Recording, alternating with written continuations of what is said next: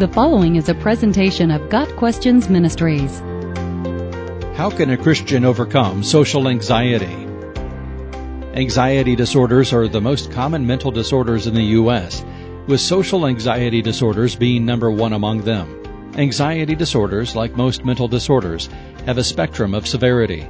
For some people, an anxiety disorder is relatively easily managed, whereas for others, the disorder becomes disabling.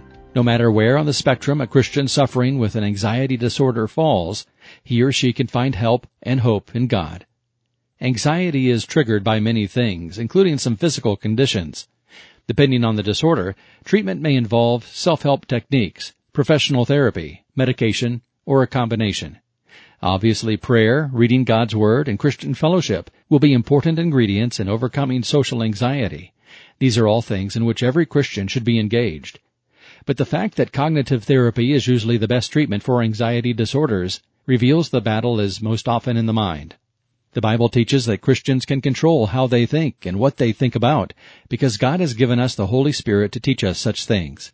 Most people never consider that they can control their thoughts to a great degree. But with practice, prayer, and help from God, the battle can be won, or at the very least, the anxiety can be made manageable.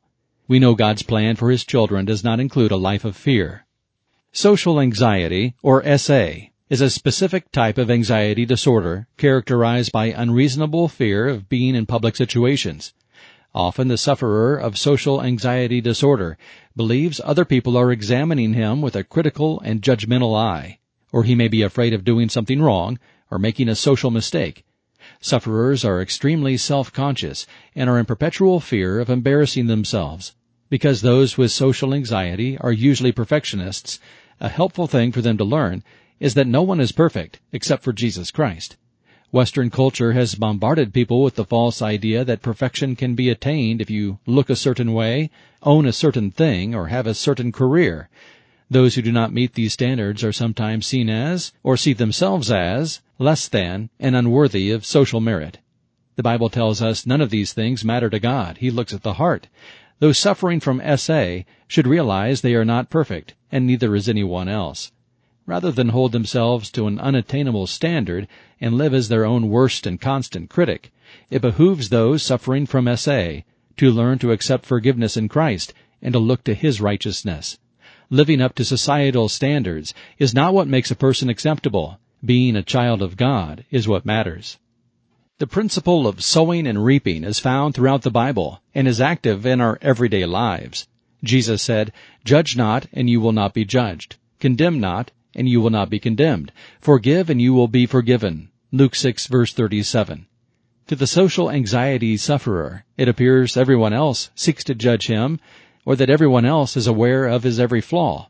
This is often because he himself has a critical eye and has spent too much energy focused on the opinions of others. Because the social anxiety sufferer is critical of himself and hyper aware of others, he assumes others have the same thinking. When we sow a forgiving, loving, merciful attitude toward others, we will reap the same. We need to sow this attitude toward ourselves too. When we learn to accept ourselves the way God has made us and look to Him alone for validation and forgiveness, we can be more comfortable in our own skin. The more comfortable we are to simply be ourselves, the more comfortable we become socially, and the more winsome we are to others. We can also call on God in social situations. As we learn to trust Him more and get to know Him better, we become more aware of His presence and can trust His Holy Spirit to carry us through challenging social encounters. Many social anxiety sufferers have been victimized in the past by some sort of trauma or an overbearing, critical parent. Such incidents may lead us to develop certain attitudes about ourselves and others without even being aware of it. While the above tactics will be helpful for such people, it may also be important to give more focused effort to unmasking the attitudes we hold toward ourselves. When we know how we see ourselves, we can hold that up to the light of God's truth and ask for His view. He can bring healing to trauma and truth to falsehoods. For those who experience extreme social anxiety, it may be beneficial to meet with a Christian counselor for help and healing. Ultimately, we can depend on the Holy Spirit to provide us comfort in our pain, guide us into truth, and produce His fruit in our lives.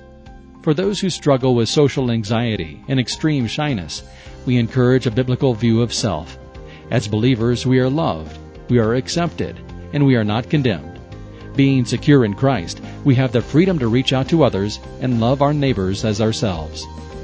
Got Questions Ministry seeks to glorify the Lord Jesus Christ by providing biblical answers to today's questions.